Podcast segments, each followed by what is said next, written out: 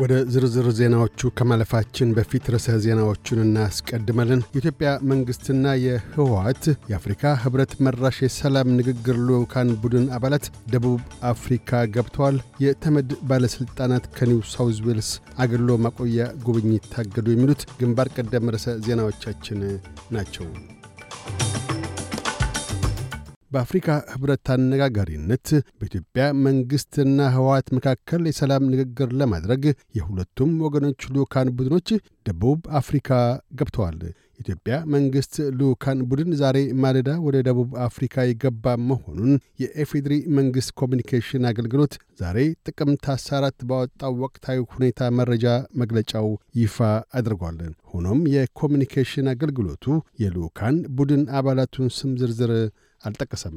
እንደ መንግሥት የቅርብ ምንጮች ከሆነ አምባሳደር ሬድዋን ሁሴን የጠቅላይ ሚኒስትሩ አማካሪ፣ ዶክተር ጌዲዮን ጢሞቴዎስ የኢፌዴሪ ጠቅላይ አቃቤ ሕግና ዶክተር ጌታቸው ጀንበር የልዑካን ቡድኑ አባላት መሆናቸው ተጠቁሟል። በህወሓት በኩል የሰላም ንግግር ልዑካን ቡድን ደቡብ አፍሪካ መግባቱን የድርጅቱ የውጭ ጉዳዮች ቢሮ ቃል አቀባይ ፕሮፌሰር ክንደያ ገብረ ሕይወት በማኅበራዊ ሚዲያ ድረገጻቸው አስታውቀዋል። ሆኖም የልዑካን ቡድኑ አባላት እነማን እንደሆኑ አልጠቀሱም። በሌሎች ምንጮች እንደተጠቀሰው ከሆነ ከሰባት የህወሓት ልዑካን ቡድን አባላት ጋር አምስት የደህንነት ሰዎች አብረው ደቡብ አፍሪካ መዝለቃቸው ተጠቁሟል። የዩናይትድ ስቴትስ የውጭ ጉዳይ ሚኒስትር አንቶኒ ብሊንከን የሰላም ንግግሩን አስመልክቶ ከደቡብ አፍሪካ የውጭ ጉዳይ ሚኒስትር ናላዲ ፓንዶር ጋር መልካም ውይይት እንዳደረጉ ገልጠዋል።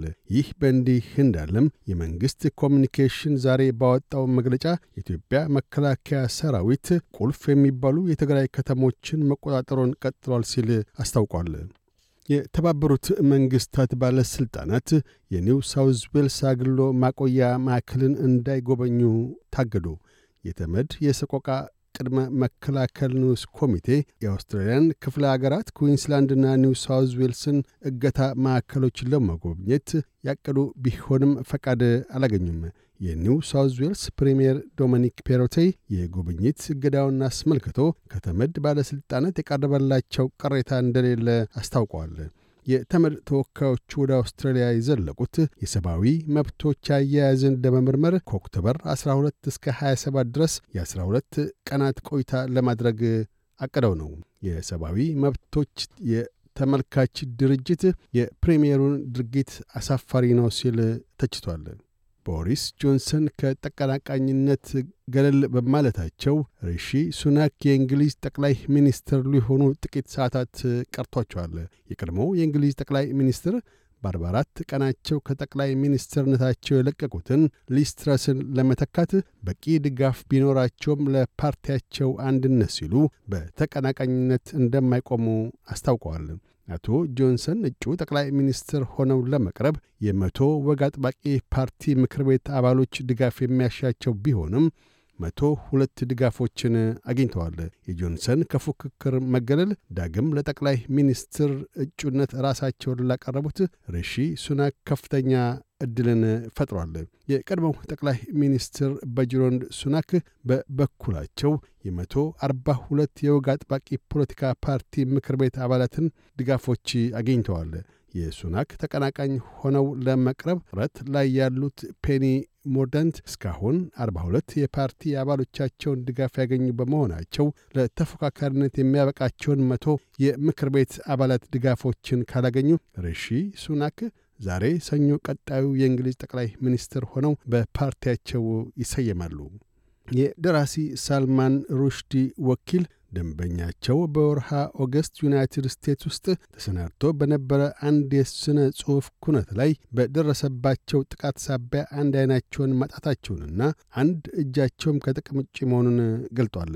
የ75 ዓመቱ ደራሲ በአንድ የ24 ዓመት ወጣት በስለት የመወጋት አደጋ የደረሰባቸው በሥነ ጽሑፍ ኩነቱ ላይ ተገኝተው ንግግር ከማድረጋቸው በፊት ነው።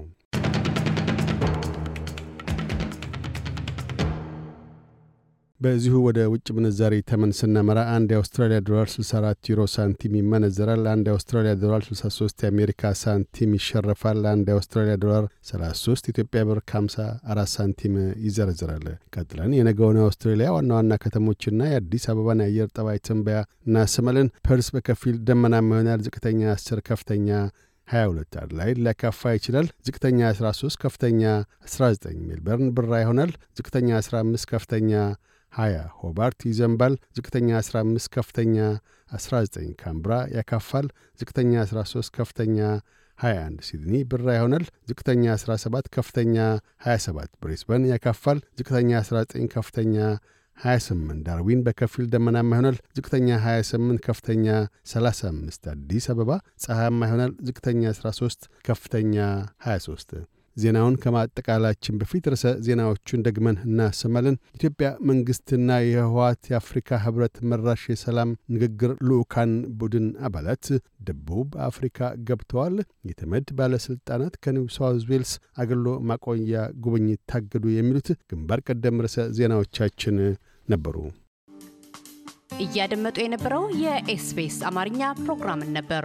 የፕሮግራሙን ቀጥታ ስርጭት ሰኞና አርብ ምሽቶች ያድምጡ።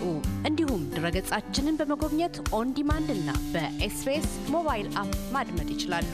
ድረገጻችንን ኤስቢኤስ ዶት ኮም ዶት ኤዩ አምሃሪክን ይጎብኙ።